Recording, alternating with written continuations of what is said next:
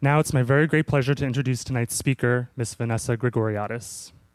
Vanessa Grigoriadis is a contributing editor at the New York Times Magazine and Vanity Fair, specializing in pop culture, youth movements, and crime reporting. She is a National Magazine Award winner and has been featured on MSNBC, CNN, Dateline, and Investigation Discovery. She's also the author of the new book, Blurred Lines Rethinking Sex, Power, and Consent on Campus. Please give a very warm welcome to Ms. Vanessa Grigoriadis. Hello, everybody. Thank you so much for coming out to talk about this um, very timely topic. Um, I am going to mention Harvey Weinstein tonight, but I will not be talking about him exclusively. Um, so, what do we think about when we think about college sexual assault? Maybe we think about what we see on the local TV news, right? We see two women who are walking, their backs are to us. Um, they're on a shadowy path. The shadows of the trees are on the concrete and also like all around them, and they have their backpacks on, and they're walking from the library to their dorms. And it's you know there might be like a rapist is about to come get them with a knife, right? Or we might think about a frat brother who has, you know, all week been planning which girl am I going to take these roofies and put in her drink this Friday night, right? And my brothers and I are going to take her upstairs. This is something we do each week, and we're going to gang rape her.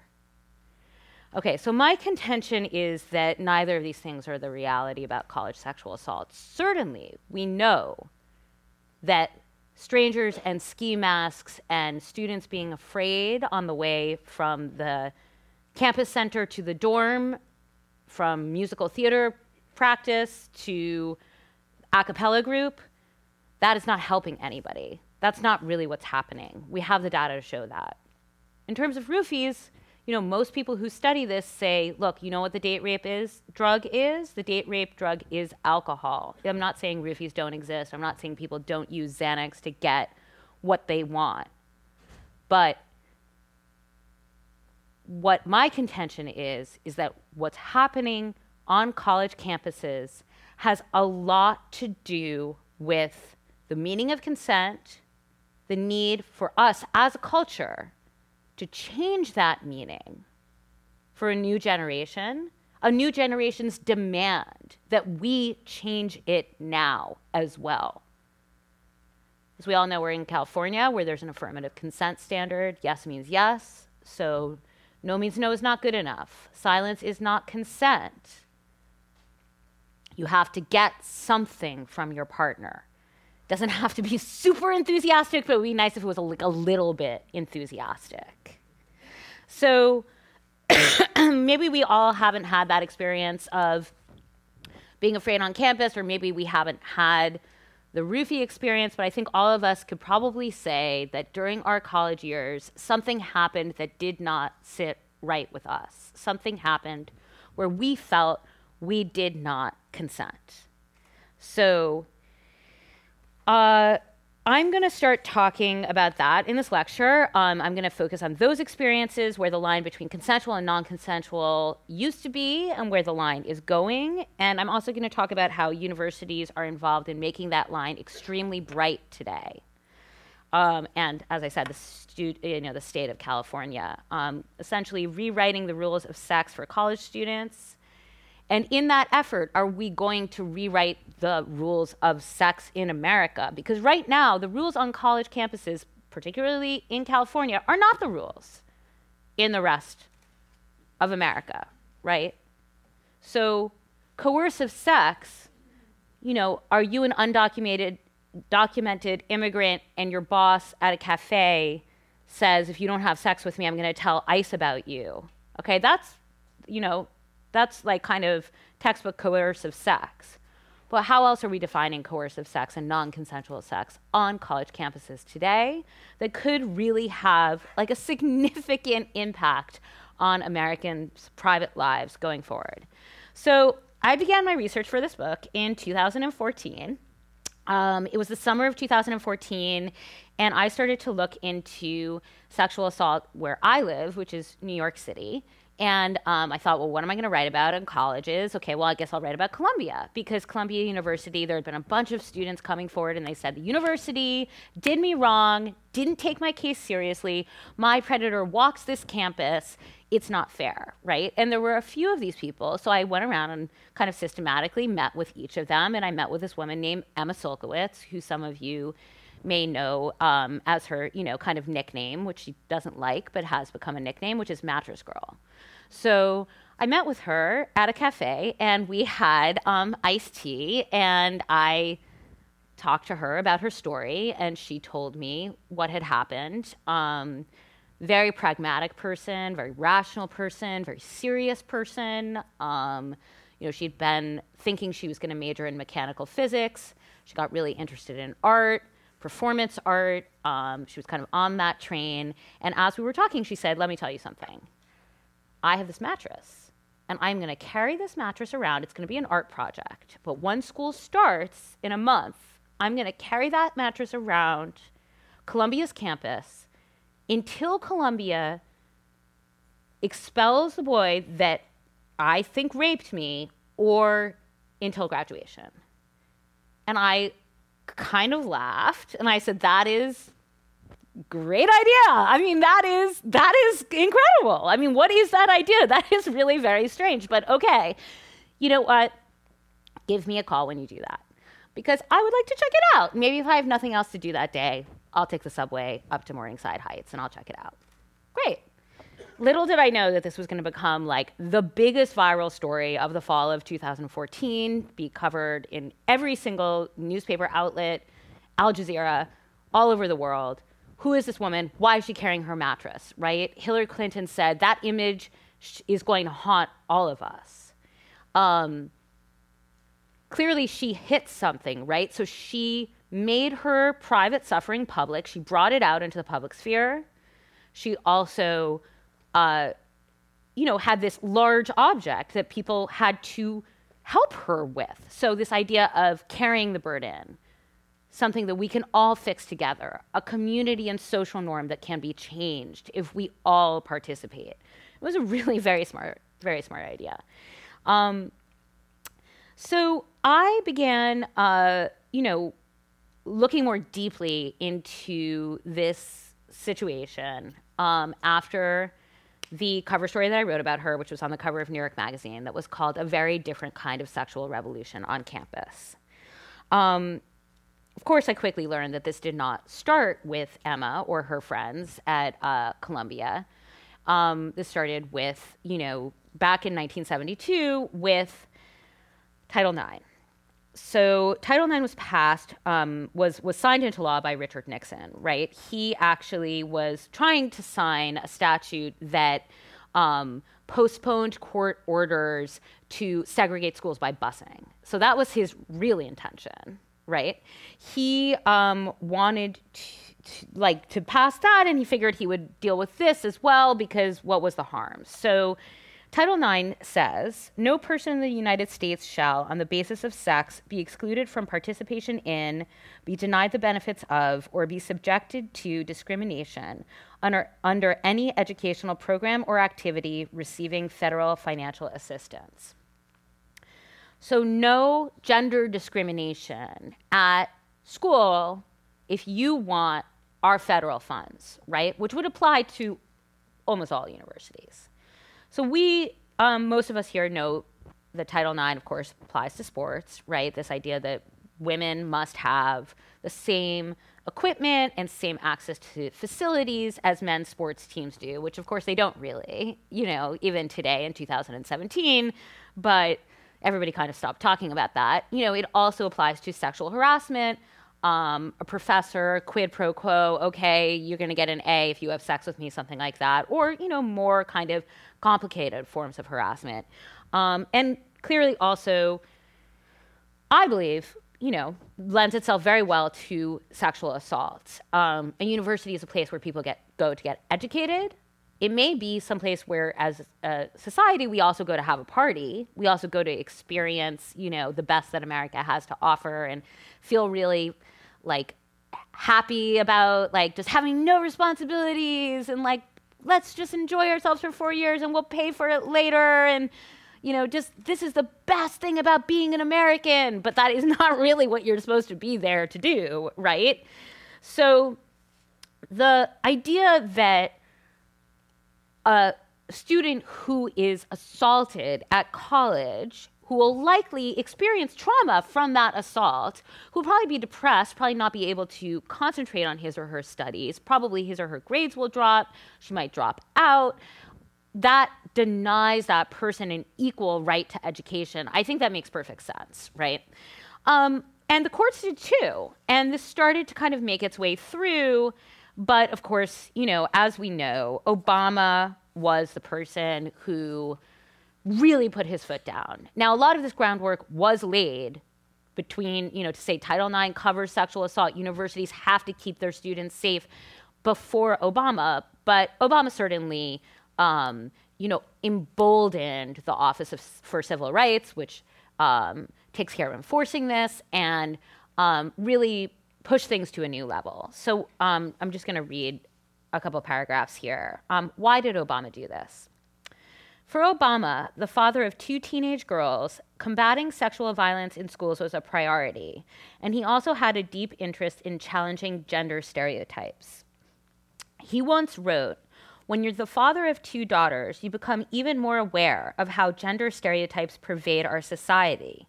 You see the subtle and not so subtle social cues transmi- transmitted through culture. You feel the enormous pressure girls are under to look and behave and even think a certain way. This wasn't mere paternalism. Obama also felt the negative effects of gender stereotypes when he grew up without a, ma- a dad around. He continued his essay to say, It's easy to absorb all kinds of messages from society about masculinity and come to believe there's a right way and a wrong way to be a man. But as I got older, I realized that my ideas about being a tough guy or a cool guy just weren't me. Life became a lot easier when I simply started being myself. In the same es- essay, he called himself a feminist, the first sitting president to do so. So Obama, as I said, really emboldened this office, that Office for Civil Rights, to take charge of the sexual assault issue. And they began putting a lot of rules. They said, look, universities, we like it if you would follow these rules. If you don't, we could take away all your federal funding by the way. Um, we probably won't, but we could. So, um, you know, the rules were were were made a lot of sense. Like, figure these cases out quickly. You know, tell everybody what your rules are. I mean, there wasn't anything too nutty in the rules. Um, the one thing that they did that has become very important recently with Betsy DeVos is that they said we're going to lower the standard of proof for everybody across the board. Um, universities have kind of been a patchwork. Some people would use the preponderance of the evidence standard, which is 51% guilty, you're out of school, or for the you know accused. Um, some other people would use something called clear and convincing standard, which was a higher standard. They said, oh, we want everybody to use the lower standard, okay?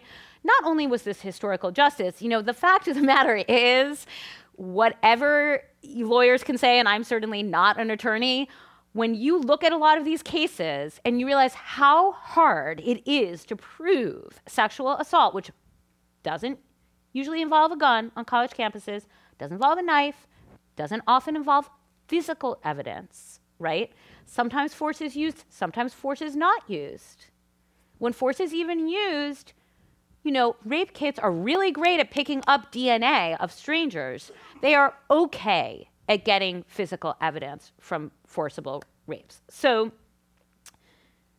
you start looking at how hard it is to get to that extra 1%, and you start realizing it's actually pretty hard, right? So I approve of this, um, the preponderance of the evidence standard, but this has been very, very controversial um, recently. So,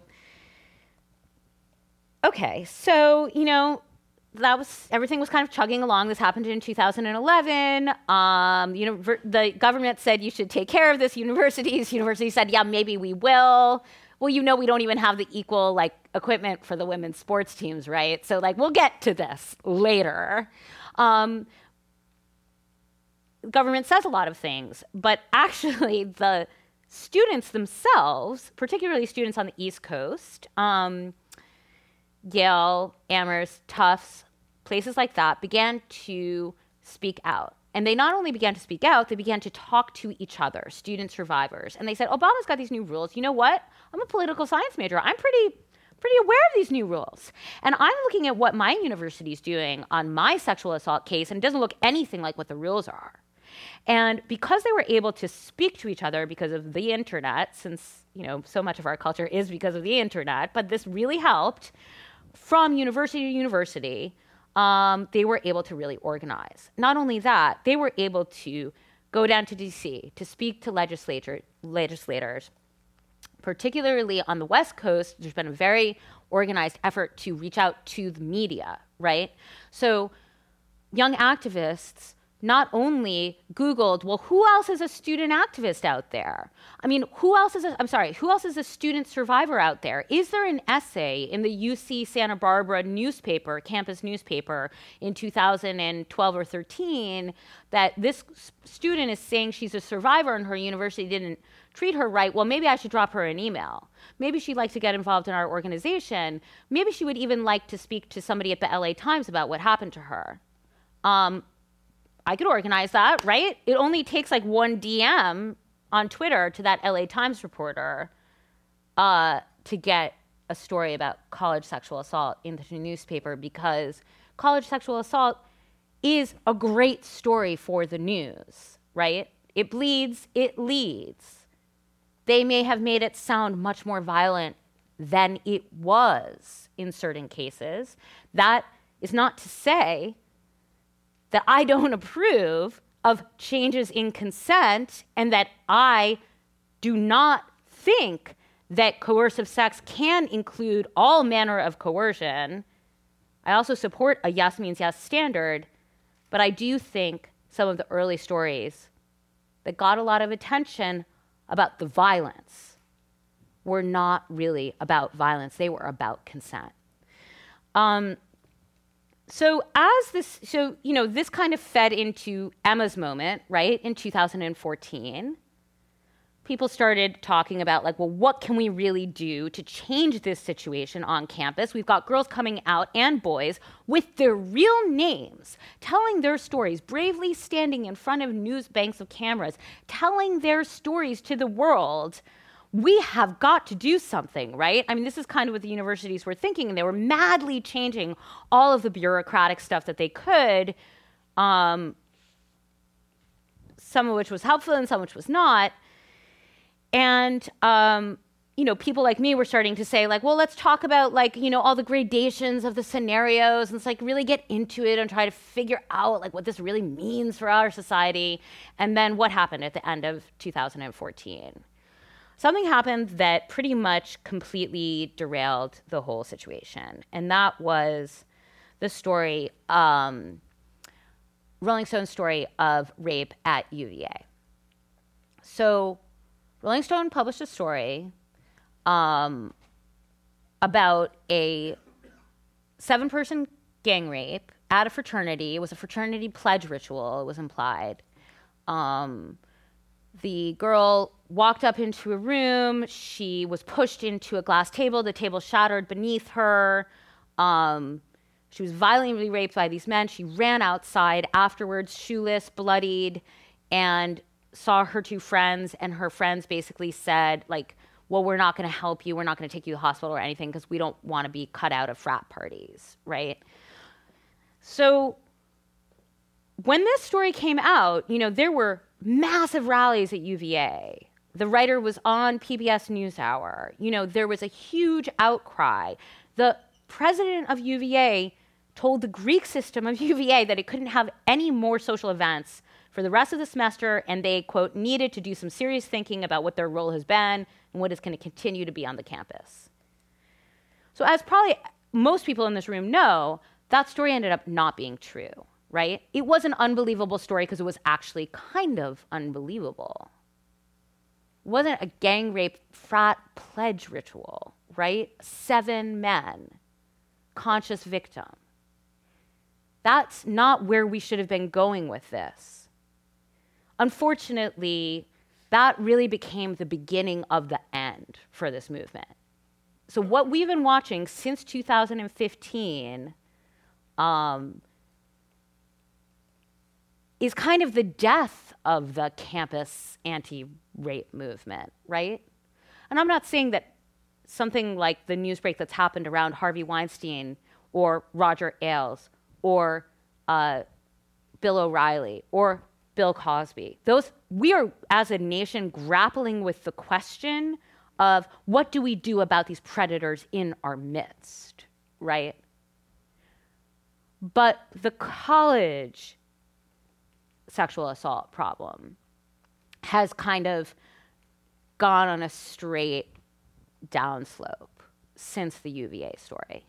So, why am I saying that? Because basically, what happened after UVA is the fraternities started organizing. And you know what they think? They think Title IX doesn't have anything to do with sexual assault. They would like universities to think that too. They think universities shouldn't be involved in these cases at all. So the, the, the fraternity that was mentioned, Phi Psi, in the UVA story plus a number of other fraternities began lobbying in Washington. Phi Psi eventually dropped out. But they hired Trent Lott. Um, Trent Lott was very happy to be their lobbyist. He said he would do it for a discount of $25,000 a month um, as a deference to the Brotherhood, because he himself is a frat brother, frat alum. And they began um, getting networking not only with libertarian attorneys, conservative attorneys, religious rights supporters. Remember, religious institutions have also are a little bit like Title IX sex. Where's the sex part? Sexual assault, sex. No, we're not interested. We're not interested in that. A, maybe our students are absent until marriage. B, I have to deal with this sexual assault victim who's going to come in here and tell me that she was drinking and she's not supposed to because of the honor code, but then I'm not supposed to punish her because she was drinking? I don't like that, right? I don't like Obama coming in here at all into my university and trying to get involved with my students.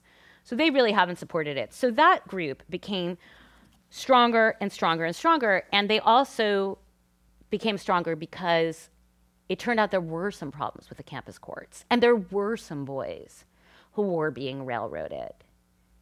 And whether they were railroaded or not, the parents of the boys who were being expelled started to become a pretty massive political force. And guess what? They met each other through the internet. They met each other through the comments sections of those articles, that all those articles that we read about UC Santa Barbara and their problem with rape, down in the comments sections, there were people talking about how this wasn't really true and they were leaving their email addresses and those parents started to talk to each other and they started to organize. And so now they had something very different to say, right? They weren't interested in my like gradations of consent and what is violence, what is not, and how do we expand consent for a new generation. They had something very different to say. So this is what they had to say. This is a witch hunt, no different than the Salem witch trials or McCarthyism. A fear has been sold to the country that every man is a potential rapist. This is now an American truth, just the way communists infiltrating and taking over our country was a truth of McCarthyism. For our American boys today, it's guilty before innocent. So, you know, the, the students that I interviewed at Columbia and other radical students that I, progressive students that I um, interviewed, like to call themselves the witches sometimes, right? They not only like, kind of possessed the sorcery to upend societal orders, but they were also unfairly victimized. Now, this is what, so Yale expelled a boy who was basketball captain for sexual misconduct. He um, was about to win like the first NCAA tournament that Yale was going to win in 54 years. So this was a big deal, right? So his high school coach wrote a piece about his protege. Um, and he compared him to the boy, he compared his student to the man, to a man who was killed for witchcraft during the purges of, in Salem.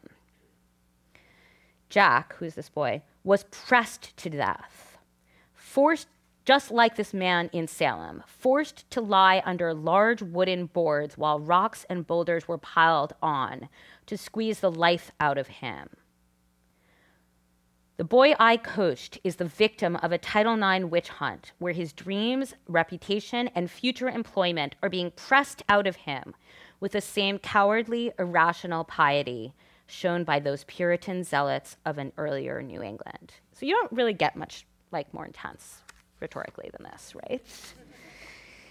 So, you know, my book is basically kind of gonzo reportage, right? I met all these people. I also went to a lot of college campuses. I am a Gen X mother of two, quite old, elderly, but I don't look that old, so I was able to kind of like blend in like a weird older sister who's just like kind of standing in the corner and like trying to, you know, talk to kids about sex in a really like weird way.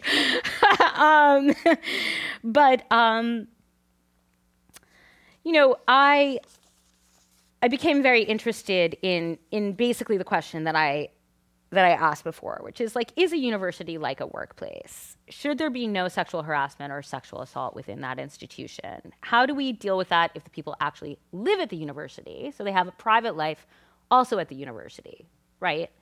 Um, is it then akin to a workplace? Um, you know, certainly with Harvey Weinstein, I think we all understand that part of what is so grotesque, in addition to the just the grotesqueness of the stories, is that there was a power differential here that was pretty insane, right? Um, you know, there you have actresses who their whole life is about getting this person to have faith in them. And then he's saying, well, okay, like you can have faith with in me as long as like I can be in my bathrobe and you have this lotion and like you do whatever it is to me, right? I think we can all understand that. Um, what I think can be a little bit more complicated to understand is how um, how misogynistic universities themselves are, how misogynistic the organization of universities are. Um, and how misogynistic our culture is and the way that we're teaching boys kind of the wrong lessons about consensual sex. Um, so, you know, in the book, I talk a lot about Planet College and what is Planet College. Um, it's a planet unlike planet Earth. Here, few are surprised if a girl gets her butt grabbed at a frat party, but if someone grabbed my butt on the sidewalk in my neighborhood, I would be outraged. It's a planet on which a girl who passes out in a frat basement isn't brought a glass of water with a straw, as she would be at a mall or an airport, but has a decent chance of being poked and prodded and jeered at by her classmates, who draw penises on her face with magic marker. It's a planet on which a dorm mate with whom one has a nodding acquaintance might slither into one's bedroom and attempt a, hooking, a hookup with one's sleeping body. This happened to me in school and to some of my friends too. The response has long been not to call 9, 911, but rather to push the other student off and go back to sleep. So again, I'm really interested in the, like what is the whole scope of non-consensual behavior that's happening on college campuses? Um, I think, having looked at hundreds of these cases, the UVA case is really an exception. The case where a student makes up a story out of full whole cloth, right? That is an exception. Um, I would even go as far to say I believe that the boys who are being unfairly punished in campus courts are also an exception. I think they're there, but I think they're an exception. To me, um, this issue is about changing social norms. And it's about group rights. It's about the rights of students to go to college and get an equal education. It's about the rights of women to have gender parity with men in the bedroom, which is a place that's been really hard to get gender parity.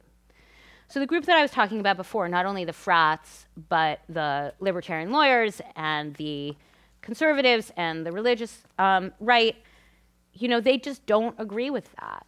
Um, first of all, I think they don't agree because, you know, the kind of Donald Trump idea of boys will be boys and how bad is this stuff really and why are you making a mountain out of a molehill, you s- snowflakes, get out of my face. But I also think that when you hear people say, well, why? We can't live in a country where one boy who is innocent is punished. Like, we can't live in a country like that. I think we have to think about this like as kind of harsh as this sounds, like this is about group rights and societal norm change. And there may be some boys who are caught in this time of transition.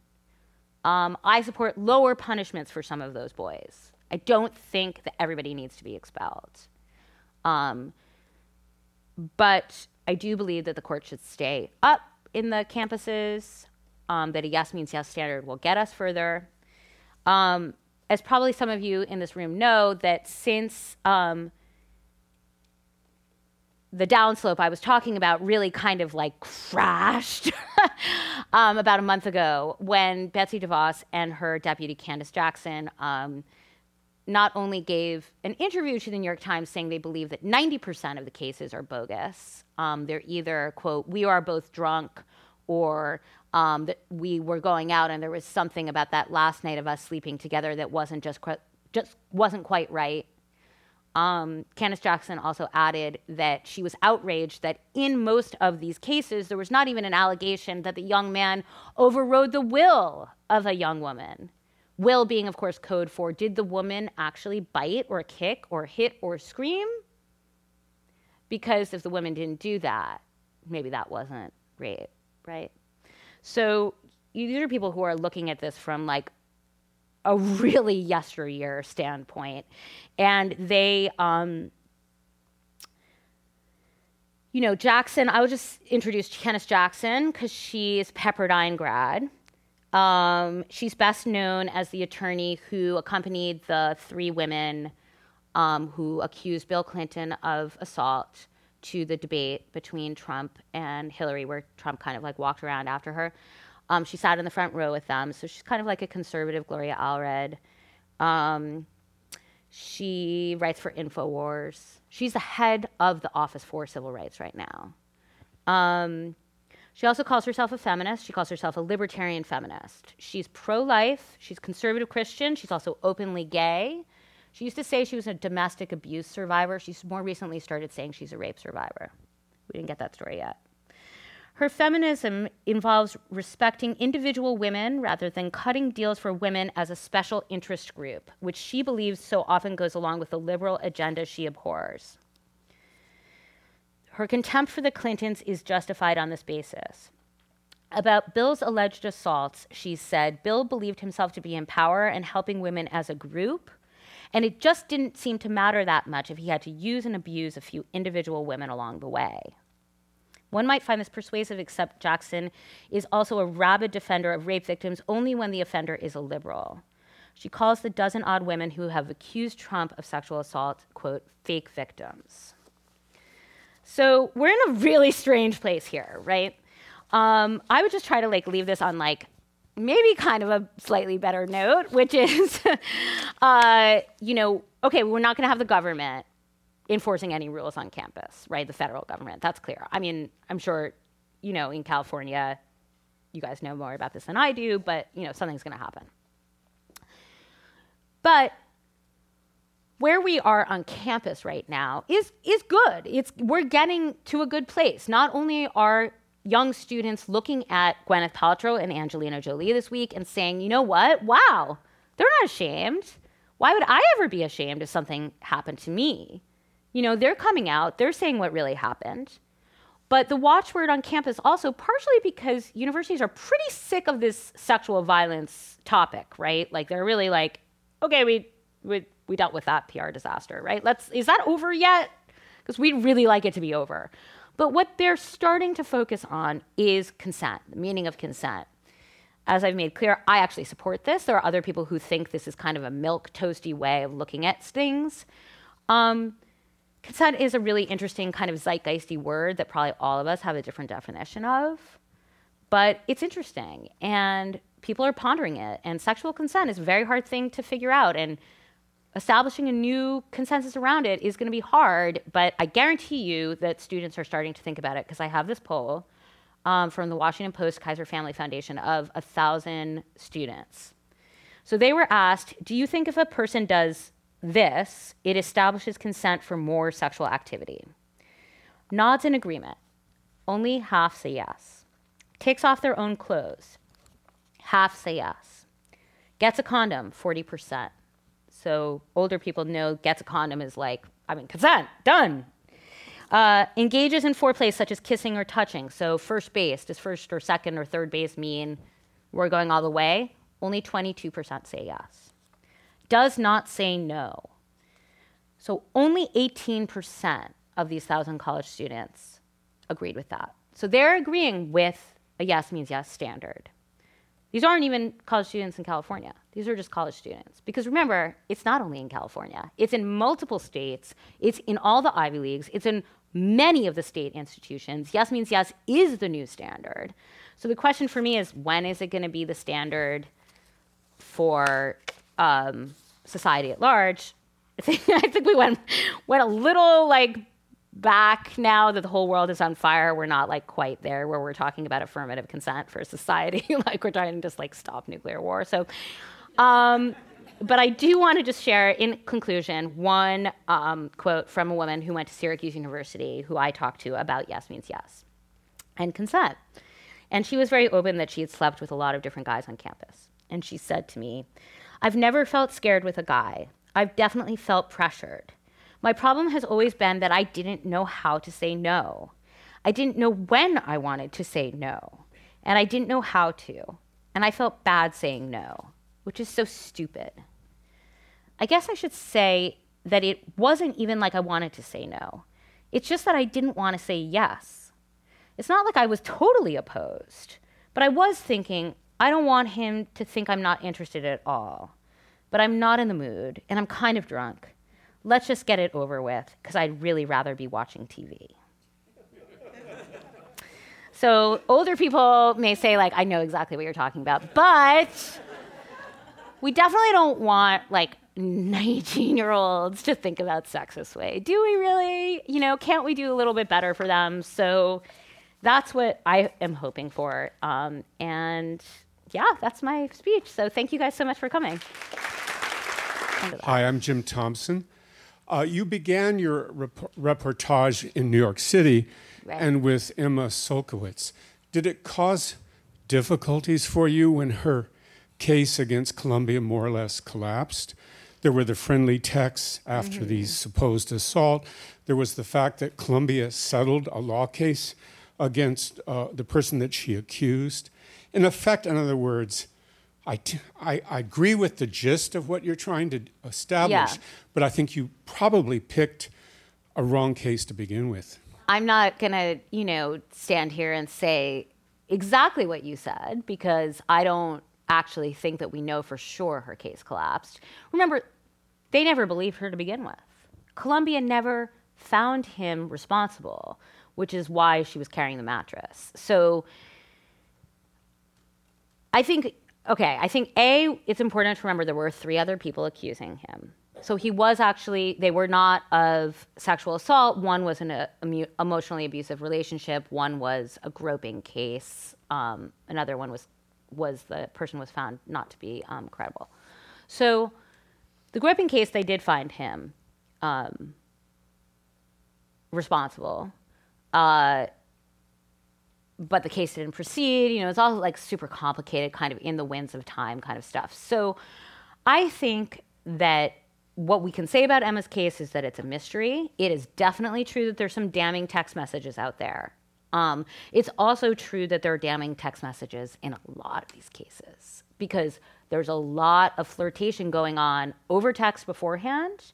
There's also, you know, Emma's defense for why there were text messages later saying, uh, I love you, which does seem to be an unfortunate uh, phrase, but saying, I feel we haven't had a Emma Paul chill sesh you know, her explanation was I really didn't get how this worked at the beginning. I thought I should just talk to him and tell him what I felt, and then, you know, maybe he would apologize or something would happen.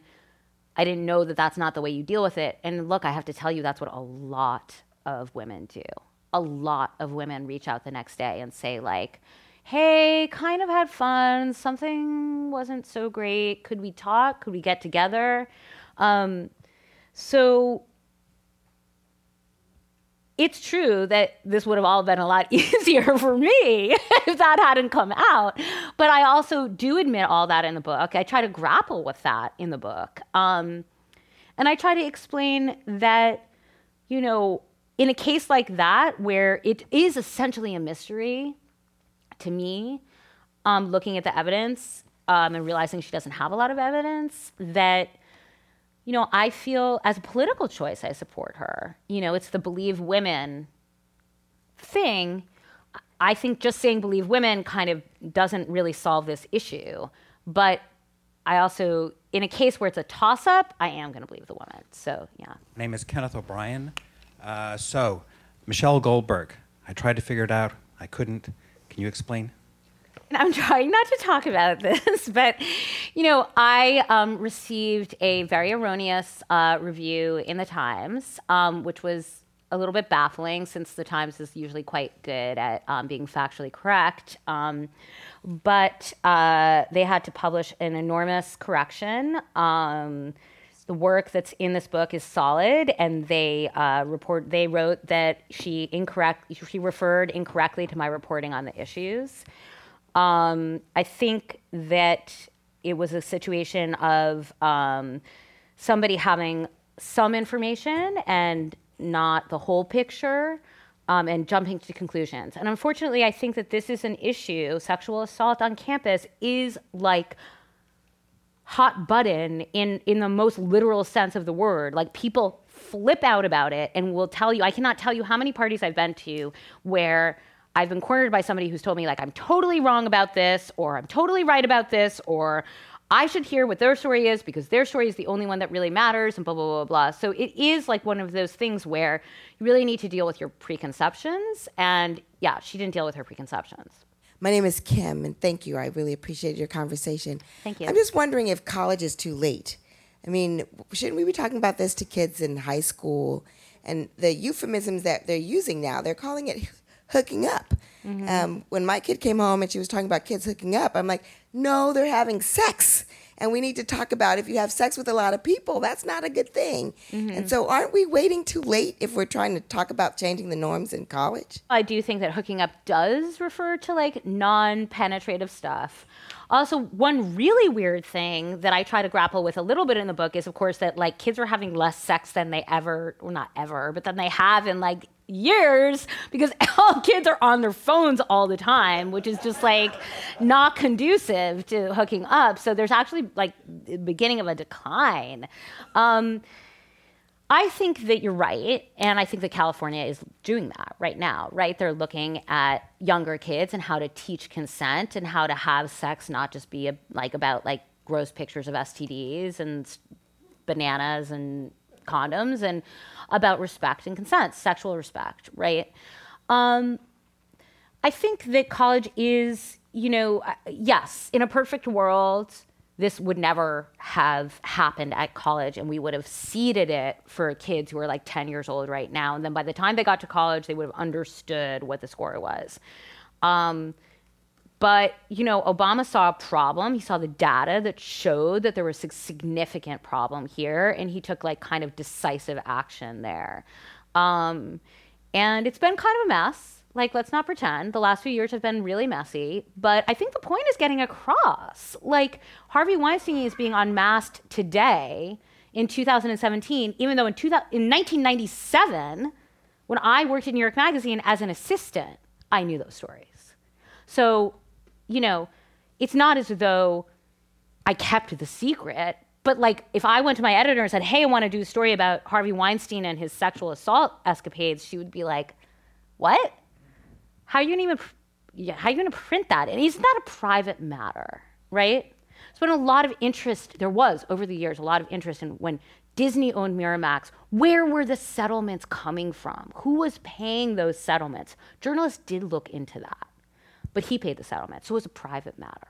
You know, so there the the culture has changed to the point where like the New York Times will put its best reporters on that. I wanted to ask you about Rolling Stone and Sabrina Erdely, and mm-hmm. I guess my question is sort of two part. Like, was she was up until that point had such an incredible reputation and did such great work. So was yeah. there part of you as a reporter that was like, oh my god, like slippery's like that, you know, too, yeah. sort of too hot to touch. But and also, how do you reconcile this idea? Um, in your reporting of staying objective and also being sensitive to um, to women and to people who may have experienced sexual assault. In my initial thought upon reading her story was like, oh my god, is she gonna write a book about this? because I just sold a book about this. there can't be like two Rolling Stone reporters, female reporters, who are writing a book about this. Um, I mean, I completely, you know, from the vantage point that I'm at right now, after looking at the cases and being like, no, the gang rape, seven person frat ritual, conscious woman, like it doesn't add up actually. Um, I would from what I know now, I would have been able to identify it, but at that time, I did not identify it. And really, a lot of people didn't. Um, I was careful to talk to either the other party, right, in my book, or disclose that I didn't, um, which is really what she needed to do. You know, in her, I mean, she made multiple journalistic errors, but the one, the main one was that she presented this as though it was fact when in, indeed she hadn't checked any of it. So, um, of course, she's, you know, if she had presented it as just one person's story, she wasn't going to get on the PBS NewsHour. So there was like a blockbuster kind of a desire to have a blockbuster story and protect that blockbuster story. Um, I mean, I definitely lost a lot of sleep, a lot of nights about like how was I going to be sensitive to people who had trusted me with their stories. You know, um, I I think that you know, the journalist in me says like, if you show somebody the truth, that's the best favor you can do for somebody. So, you know, what else can you say? But like the human being in me, like definitely tried as hard as possible to um, show people. You know, the book is really kaleidoscopic, and it really shows like this is this person's story. You know, we don't need to now get like the reverse from the partner in each case. It would almost be impossible. There's like 60, you know, various stories of sexual assault in here. Um, so let's hear what the person has to say and really listen, you know, to what they feel and what they're saying from their heart, you know, and in some cases we can look at the, you know, objective. I mean, objectivity is really hard in sex and sexual assault to begin with. Like, so yeah, I don't know. It was hard. Hi, my name is Heidi, and I'm the mother of a son who's on a college campus right now mm-hmm. in Chicago. And I know that each year he and all of the students have to undergo some sort of an online training program on the topic of consent. And I'm mm-hmm. curious to know how are these programs developed? Is there any continuity between institutions in the providers of the training program? Is it updated and does it evolve over time? Yeah. And do you have any suggestions for?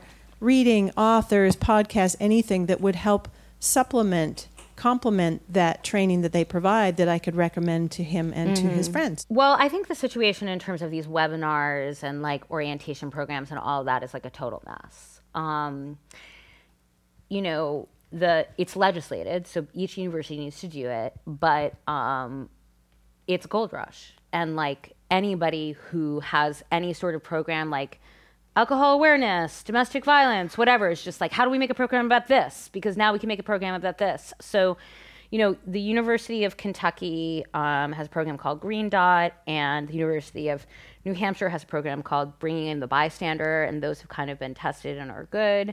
And there's a they're at a lot of universities of this idea of like bystander education. Everybody should be a good bystander. Let's all like say something if we see a guy who's really drunk and taking this girl home like let's try to intercede and see what's happening. Um, personally i'm much more interested in like self-defense for women because you know there are particular kinds of self-defense that have been proven to work much much better than that kind of bystander idea. Um, and those kinds of self-defense are you know really for women. I mean look boys are also victimized you know but they're not about they're not about re-educating the a you know potential perpetrator. They're about like risk reduction. So it's like it's not only like here's some physical moves, it's also like how do you remove yourself from the situation before it happens? How do you identify the people who are the most likely to be the perpetrator and like you know what they're finding? The most likely ones are the guys who are very misogynistic, who interrupt women, who insist on paying for dinner, who make sexualized jokes in non-sexual situations and make everybody feel really uncomfortable. And I think for like guys on campus, it's kind of important to say like that's a social norm that I can change too. I can make sure that that guy in my group of friends doesn't just like get a high five every time he says something like offensive you know that actually realize that that guy that there may actually be like more of a correlation here between college guys who hold these misogynistic beliefs and the ones who do actually assault. I'm curious what you think about um, the role of institutions and, in particular, um, you know, fraternities and athletic teams, and all the money that comes in that's related to both of those two that prevents um, what I would say are sort of real or better solutions mm-hmm. to the yeah. epidemic of sexual yeah. assault. I don't agree um, with the hunting ground point of view that universities are just absolutely terrible at this and um, are kind of institutionally interested in punishing survivors. Um, I think that university would have to have a PR death wish at this point to do that. What I do think is true is two things. So yes, I think you're right. I think first of all, frats have to go, like unquestionably. The frats are supporting. Um, a culture on campus where the universities don't want the liability for the drinking, so they said, well, if you have a keg in your dorm, something real bad's going to happen to you. Well, where does the keg go? It goes to like an unsupervised basement of a frat house. And not all frats are bad for sure. But, you know, if we're dealing with um, combating like these kind of toxic gender norms, why you would have the social life on campus controlled by single gender institutions just makes it just makes no sense. Um, and a lot of cases, anecdotally, are coming um, not necessarily at the frat house, but they're coming after the frat party, right? Because people are just so out of control, coming out of this very out of control atmosphere. Um, and so I think that's true. I think that while what I said about the universities, I believe, which is that I think universities are taking this really seriously, I think they should be better trained. I think we should put more energy into them. The criminal justice system is not the answer here. Um, I do think that where athletics is concerned, like I don't really know what to say. I mean, it's it's very clear that the athletic departments in many institutions are very corrupt, um, and you know anything that is like what we were discussing with Emma before, some flirtatious text messages between a freshman girl and a football player beforehand, or even maybe consensual sex, and then two other football players come in and it turns into a non consensual situation. Anything that they can get on the girl, basically, they're going to use to um, tell the university president that, you know, their players did nothing wrong. And you know, it's clear that university presidents are being consulted on important football players, on trustees' sons, on, you know, like big time donor kids. Like there, you know, there's not that much protection for just a regular guy who commits an assault on campus, but there's a lot of protection if you're an important person to the institution. So I feel like the focus should be on like more transparency in the cases. You know, it's really hard because of federal privacy regulations, and also it's like you don't want to like show everybody all this stuff because it is kind of private. You know, um, but you know, making sure the universities are doing the right thing. But also this like kind of blanket like universities are the worst. Look at all of their federal investigations. Tactically, is not doing anything good for anybody. It's all it's doing is if you believe, as I do, that we should deal with this on campus is just allowing Betsy DeVos to get up in front of America and say, I'm doing this because the university system has failed survivors, you know? So. Thanks, Vanessa. Um, before we close tonight, on behalf of Zocalo Public Square, I want to thank our friends, the Japanese American National Museum, for bringing us into their beautiful space. We also want to thank all of you for joining us tonight, and we invite you to please stick around for the reception where you can continue this conversation over beer, wine, water with each other and with Vanessa. And we'll also have um, copied of Blurred Lines for sale. And finally, of course, let's give a big hand to Vanessa for Thank sharing you. her time. Thank you guys. Thanks so much.